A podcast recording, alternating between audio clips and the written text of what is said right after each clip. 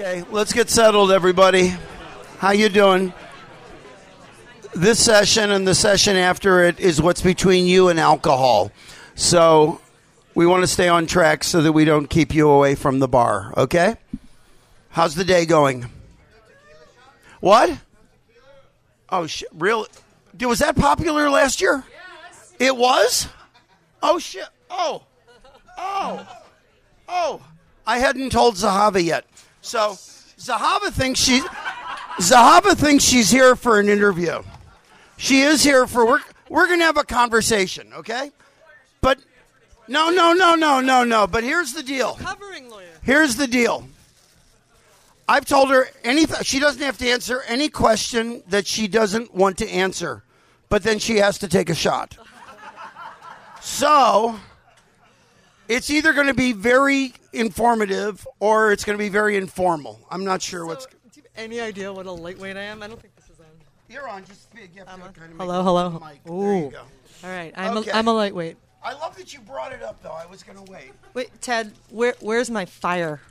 Where's your? Where's your? What? I was told this was a fireside chat. It is. Oh, Where was I? I was sold a. It's not a match. I was sold. I was. I was sold a bill of goods. What, do, do you work for the music industry? yeah, I do. Hang on. Hang on. Wait, Only wait, wait, wait. kidding. Okay, we need a minute here. Is everybody comfortable? So, what's the best panel you've? What's the best thing today so far? Is that Jaheen back there? Hi, Jaheen. Hi, Jaheen. We got Dick Wingate. Dick, you know Jaheen. Talk Hi, among Ted. yourselves. Hang on, I'm gonna I'm gonna make this happen. I promised. It won't take that long. But anyway, this is Zahava Levine. I want to get your title correct because I always say that you run Google. Is that correct? Absolutely. Okay. I I'm the glass. I want to get. I think It's not working. Can you? No, it's not. What you want to do. so why don't you tell your history for a minute? I mean, probably of anyone I know from the operational side, Zahava Levine has the the longest career and the most experience in working. And I said the I said looking back and looking forward, the circuitous odyssey of streaming. I first met Zahava when she was at uh, Rhapsody, and her and a guy named Rana Edlin and Sean Ryan were selling this idea to the music business that people wanted an all access model, and that this would basically be the way people were getting music. And then two years later, or a year later, actually, iTunes came along. About, roughly about a year, year and a half later, and then and and then industry geniuses like Bob Lefsetz said, it's not about uh, streaming; it's about buying songs ninety nine cents at a time. So if you have an iPod that holds ten thousand songs, you should send a check to Steve Jobs for ten thousand dollars and fill your iPod up. I don't think that worked. Meanwhile, she persevered. So I would like you to, for a moment, while I keep my word on this, give your background for a moment. We'll jump into it. Um, what are you keeping your word on? Fireside chat. Oh, oh, yeah, I'm going to get a fire. Excellent. fire. My background. So, yeah, listen.com, which was the startup that developed Rhapsody music service, uh, subscription music service, which was the first one. Um, there's a bunch of folks here that are alum. It's very excited that we're all still in the industry. Um, then, let's see, Listen was bought by Real Networks, and we continued on with with Rhapsody and a lot of different capacities, and we all also worked on Real Networks uh, music products like um, Music Pass and radio. There was a Radio Pass and all different kinds of stuff there. Then I um, hopped over to a tiny little startup nobody ever heard of called You called one day and said, "Hi, we're leaving," and I said, "Where are you going?" And you said, a little startup called YouTube. And Right. you How'd that turn out? And you probably said, "What?" no, Most I- people said, "What? You can do better than that." Where? Why? Where are you going? Um, anyway, uh, I, I I was the 23rd employee there, and the first lawyer, which came with a handful of challenges um, that were that were uh, kept me busy for a little while. Um, then Google bought YouTube, and I stayed on with YouTube and helped it grow and build a pretty complicated infrastructure at YouTube, including the content identification system that most people know today that identifies music and user uploaded content and uh, enables rights holders to have choices over what to do with that content, whether they want to monetize it, in which case we YouTube would sell ads and share the revenue or remove it. Almost everyone monetizes. We also scale that globally, which, as most of you know, you know some of the global licensing is quite challenging. Anyway, after a few years, um, there was this new little project at Google, a emerging mobile operating system called Android, which was starting to get a little bit of traction and seemed kind of exciting. So I went over to Android. I left the legal department and helped to start what at the time we called Google Music, but now it's been folded in um, and all layered into together with not just a music service, but a, a, a an apps and games store, a movies and TV, and books and magazines and um, all kinds of stuff. And it's Google Play. Um, and Google Play is, is a complete premium digital entertainment experience that was really designed originally for. Is that a fire? Let me see the fire. Okay, thank you. I feel much better now. Okay. I feel much better. That's enough of my background. And now. by the way, I'd like to thank my friends at Samsung, my sponsors, for providing the watch, the phone, and the tablet. And whatever. Okay, if you see them, tell them I said that. Okay. I'm just priming the pump just in case. oh boy. It's just a little sip just to kick things off. just Total the- lightweight. Just a toast. I have to do my entire team's performance reviews tonight. You really want me to be drinking? First trick, remembering their names. Go ahead. Cheers. Cheers.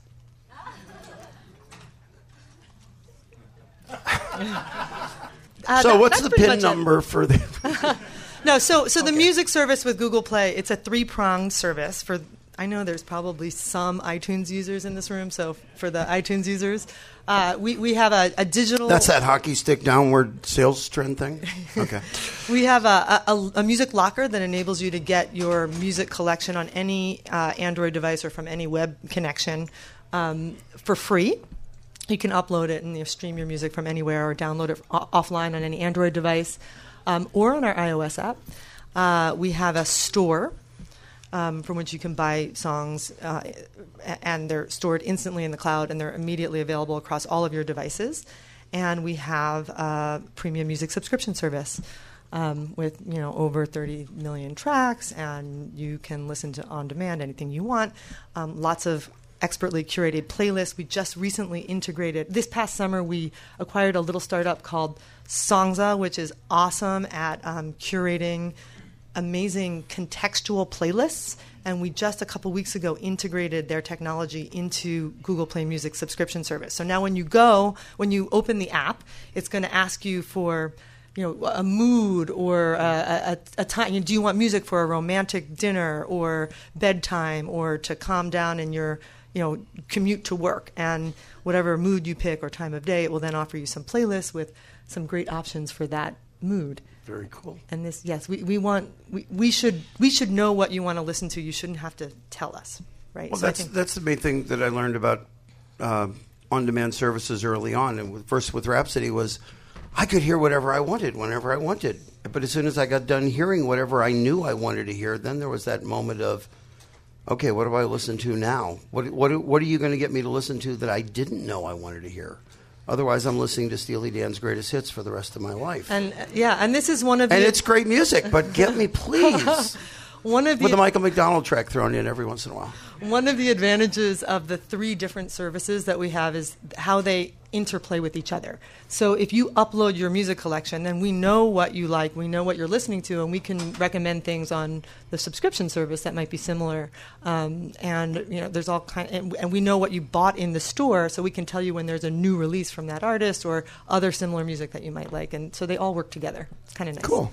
Well, I want to say one other thing. How many people have been to a panel before that I've been involved in? And yet you come back. Thank you. so the rule is you're in the room here because you came here instead of another room because you wanted to learn something mostly from Zahava and see what stupid things I might say today. As Tim Quirk said earlier, I can be annoying at times. but I love that. If you have a question, raise your hand. We're not going to wait till the end. Boy, that was quick. What? What's your question? Can you have some tequila? What? So we're not we haven't we're not public about that, but I can say we've been growing constantly since the beginning.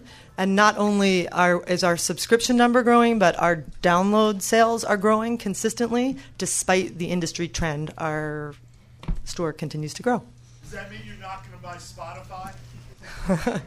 No Thank you, Mark. There's a really great panel next door that you can. No, I'm kidding. Ladies and gentlemen, Mark Cantor. Who doesn't know who Mark Cantor is? Okay, Mark will tell you. Mark will tell you later. He's buying Spotify. No. so, okay. So let me tell you one other thing. Normally, I've done in the last year, I've interviewed Morgan Spurlock, I've interviewed John McAfee, I've interviewed like five or six other people. Now we're already down to 15 minutes and I'm just in the first drink? Go away. Time freak. No, she's wonderful. I just, I, she does, she's really good at this. I never give questions out, out front, but I have immense respect for this woman, this executive, this person. She's been through a lot of it and she works for a very big company. And as much as I would love to, you know, elicit from you every the the you know your personal answer to every question, I know I'm not going to get that. But she asked me to give her the questions out front. I hate doing that. She's the only person that I've ever done an interview with that I gave her the questions. I negotiate for a living, but she listen, negotiated really hard. I told you, I told you, you can ask me whatever you want. The reason is because I think it's more interesting if I have an opportunity to think a little bit about what we're talking about. I thought it would be more interesting for you. That's the only reason. You can ask me whatever you want. Okay. So the question one that I sent her, and then she wrote me three days later saying, "Great question one. We're two, three, and four. Took a long time to come up with the first one. Uh, there's been much discussion around the economics of streaming. And these are some of the things that are said, and let's take them one at a time. The artists don't make enough money compared to the sales. True or fiction? It depends on how you're measuring. It depends on how you're measuring. So, who read Daniel Ek's blog? Excellent, excellently written blog post today. I really recommend it. I think it's it, it does a really good job of encapsulating the ongoing debate. Okay. I, I believe what artists are saying that they're making less money from from subscription today than they're than they're used to making from sales. Right. But the reason for that is not because subscription is a flawed model. It's because it's nascent and there's only a few people. There, there's relatively way fewer people on subscription than on sales. The percentage of revenue. Do you think so? Do you think there are more people that are that are currently paying for purchase of music than people who are coming in contact with streaming radio, on-demand services, all the whole. Well, so I'm talking about I'm talking about paid subscription. So paid. let's talk You're about, about paid, Let's paid. talk okay. about paid for a second because but whether it's paid on, or unpaid, the artist does get paid. I mean, whether it's ad supported. Yeah, yeah. Of course, the artists get paid either way. But let's just first talk Okay. about paid because I think that they represent they they they introduce different issues. Uh, for you know, the average music buyer bought you know forty to fifty dollars a year of music. Right. The average music sub- paying music subscriber pays one hundred and twenty dollars. Right. Of that money, the same percentage goes to the industry.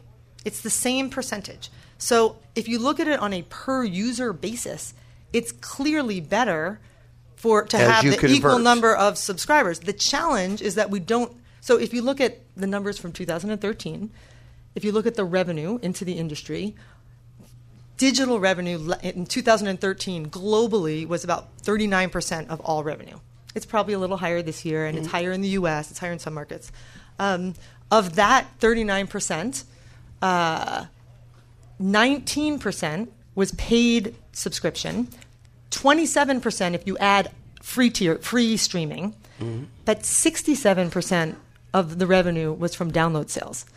So today, there's still more revenue coming from sales because there's more. I mean, obviously, if people But if we look at the numbers for 2014, based on what Apple's saying publicly, the download revenue is. I'm, I joked about it earlier, but Yeah. it's dropping at a frightening rate Yes. if you're basing your whole proje- financial. If you're a label basing your projection on download sales. That's right. So those those prior figures, those prior fucked. figures of forty to fifty dollars are probably much lower now, which Right. makes which makes subscription even a more compelling. Right. Right. So the the goal, the question for the industry is how do we grow subscription to a mass product? It's not how do we avoid subscription and try to cling to a declining industry. It's how do we grow subscription. And the answer, there's a lot of answers, but the answer is not to withhold music repeatedly. I don't think, because I think while that may satisfy some very very short term you know perception that these streaming services are cannibalizing sales which i don't believe they are in the long term it actually can really hurt the only growing segment of the industry. Subscription is by far the fastest growing revenue segment of the industry and the, the promise of subscription is all the music in the world. We're, we're, we're going to extract more dollars from each person, and in exchange, we're going to give them unlimited access anywhere they want to any music in the world. If artists start withdrawing, then you don't have that promise is broken. And look at what happened in Japan. So in Japan, there was three subscription services. They had these crazy. They still have these very long window periods where Right. new releases are not given to the, the services until three months, six months, sometimes a year. And they never took off. They never were anywhere because it, no, it's not. If every time a user searches for something they can't find it in subscription, it, it, it leads to churn. Right. So, next, the, along that note, in our zeal, and I was at, you know, we negotiated on the other side of the table when you were at Rhapsody and I was at EMI. In our zeal to make music compete with what was then Kazaa and the tra- tail end of Napster and the emergence of LimeWire, we tried to price the services economically did we go too far? I mean, as we sit in Starbucks arguing across the table with labels and, and, and services over whether music is worth five or ten dollars a month, we're drinking a six dollar double macchiato latte, something or other, at Starbucks. Is did we? You know, I'm paying two hundred bucks a month for cable. I think music is worth twenty bucks a month, but maybe I'm the only person.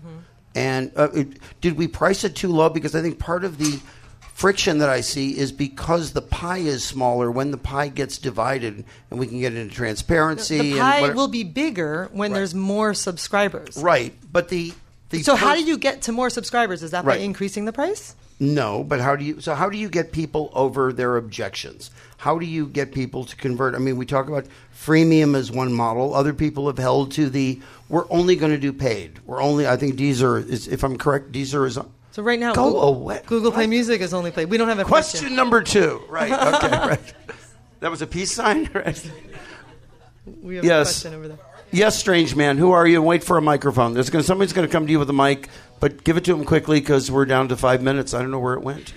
It's the tequila. So, but, but by the way, I just want to say there are if if you're willing to pay twenty dollars uh, a month, we have to figure out how to get that to you, and Mm-hmm. the way to do it is probably to add. There's premium features. It's these high quality audio, for example. You're a total music fanatic. Mm-hmm. You're going to pay for the high quality audio service. It's twenty dollars a month. There's a couple of them floating around. right. now. There are. But isn't that the problem? There's no price discrimination. There's like a bunch of stats out there about 10% of consumers are responsible for the majority of spending in the market. Are you not just leaving money on the table by charging a flat price for access to everything? Could it not be closer to what Band, Bandcamp's looking at doing, where you pay for X amount of content from the people that you really want to engage with to extract the value from the people who actually spend money on music? Yeah. Well, uh, interesting. Really quick, quick question. Oh, anyone here from the UK? Okay. Oh, Joanna, maybe you know, and I saw it on the subway the night I went to dinner with you. What is the name of the service that was offering one pound a month for a hundred songs? Or Nick, do you know? Yeah, remember the one that David King used to work Yeah. for in the UK? What was that called? They they charged by the stream. You would pay by the stream. Well, you got a hundred songs and you could swap them out, but it was Yeah. one pound for a hundred songs. I thought I that was remember. great. In that, may- I don't need maybe thirty million songs. I need a hundred that I like. Uh, No, no. Anybody know the name of it? Okay, we'll skip that. So price differentiation is important. The other it's que- a it's a good thought. I'm not familiar with Bandcamp's plans, but I think it's a really good point, and maybe you need to provide different. I mean, and there are there is some price differentiation, right? Some people, if you don't want mobile, you can get cheaper. Right. Um, if you need, if you're okay with ads, you can get free. yes, And so Howard, but wait for the ultimately, I think it microphone. will Who's evolve got the that way. mic? Howard's against the wall there. The problem is when you know everybody. Uh, go ahead, Howard. Yes, you are, sir. Who are you? Hi, I'm good. The bigger issue is 15 years of devaluation of intellectual property. And that's really for the artists in the room or the people that are on the creative side. We're t- it's all about technology, but there's, there's a, a complete onward, downward disrespect Okay. for the intellectual property. Yeah, it is. It's it and it, it is a problem because it's been for, uh, two generations now. Basically, almost two generations have grown up with music being essentially free. Now, music was free on the radio, but you waited to hear that song, and two hours later, hopefully, you waited to hear that song again. And now, when you get it on demand for free, do you really need to own it? Do you really need to pay for it? And that's the challenge that we face. But I think that is one of the challenges to raising the price at this stage. Um, I, I, I'm not saying I, I do think ultimately we do need to find a way to extract more from the mu- more music fans for better functionality. But right now, when we need to grow the service, so we have millions and millions of people, like 100 million, 200 million people paying uh, $120 a month, it's probably not the, the thing to do right now. We have to be better than free. Right. So uh, I'm going to ask you a question, and then this is the point where you, instead of answering the question, you take a drink. So you ready? Question is the labels aren't distributing the revenue equitably to their artists. Here, go ahead. Do you, is that truth or fact or fiction? I, I don't have insight. See, so have no, no, that one. no, no. I'll drink I, I don't have insight into what the labels are doing, but I, I think that some, uh, I think some transparency would be really helpful That's for to you. um, Here, Brian. to help make that determination. Okay, um, I know we only have, we're down to three minutes. I am going to tell a really quick story, and all of you know me, forgive me, please.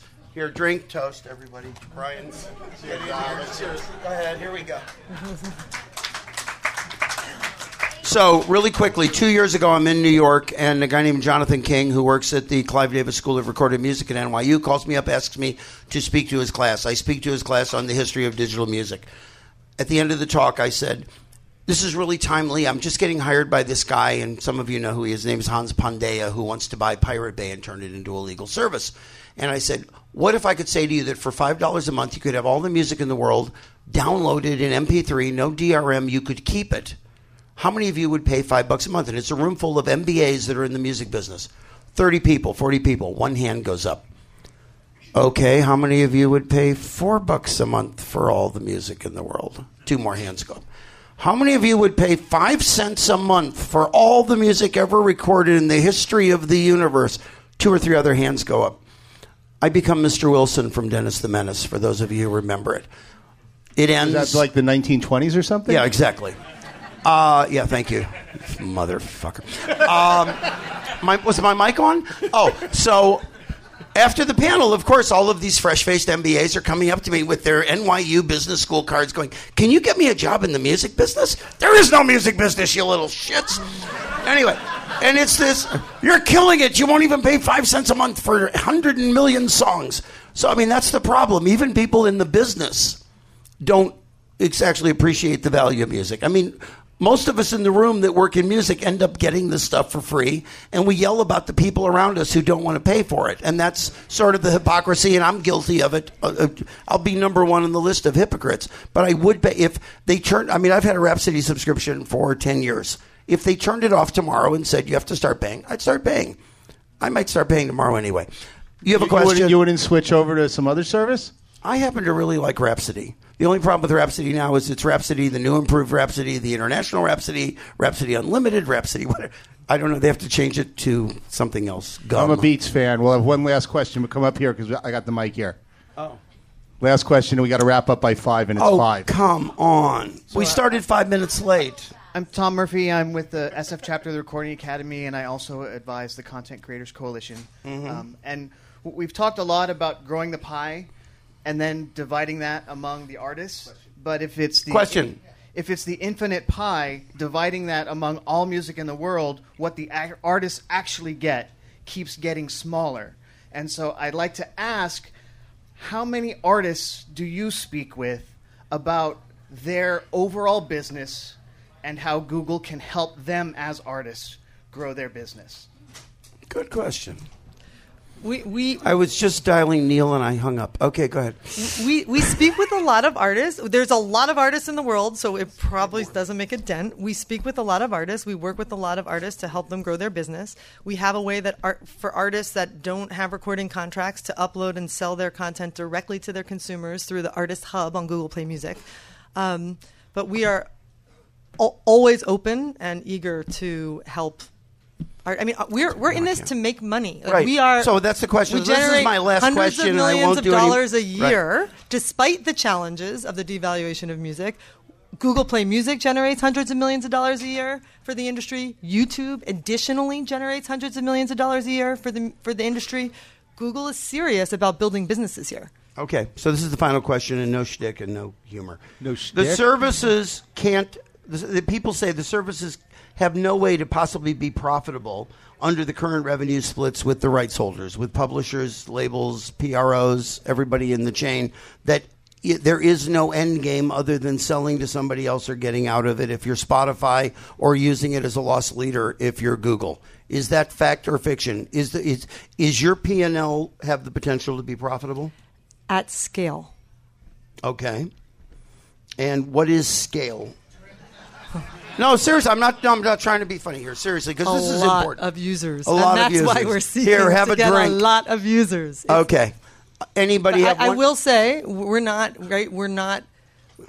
Android is a free operating system. Okay. We build we build businesses on Android to make money to sustain our ability to develop Okay. and distribute Android. And I do have one final postscript question. Uh, it's a two word question. Taylor Swift. Smart or dumb? I, I will say. Well, no, you go first. You go 1st I'm not Taylor Swift. Smart, mul- smart move, dumb move, or publicity move? Smart and publicity move. Wow, She's- she's your lips clearly didn't smart. even move.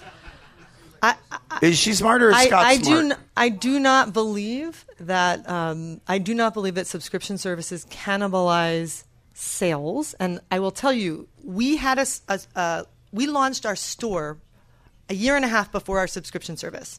So we now, if you look at our subscribers, all of whom came after our store, more of our subscribers buy music after becoming a subscriber than have stopped buying music after buying after becoming a subscriber. So on our ecosystem with all three, we are not seeing cannibalization.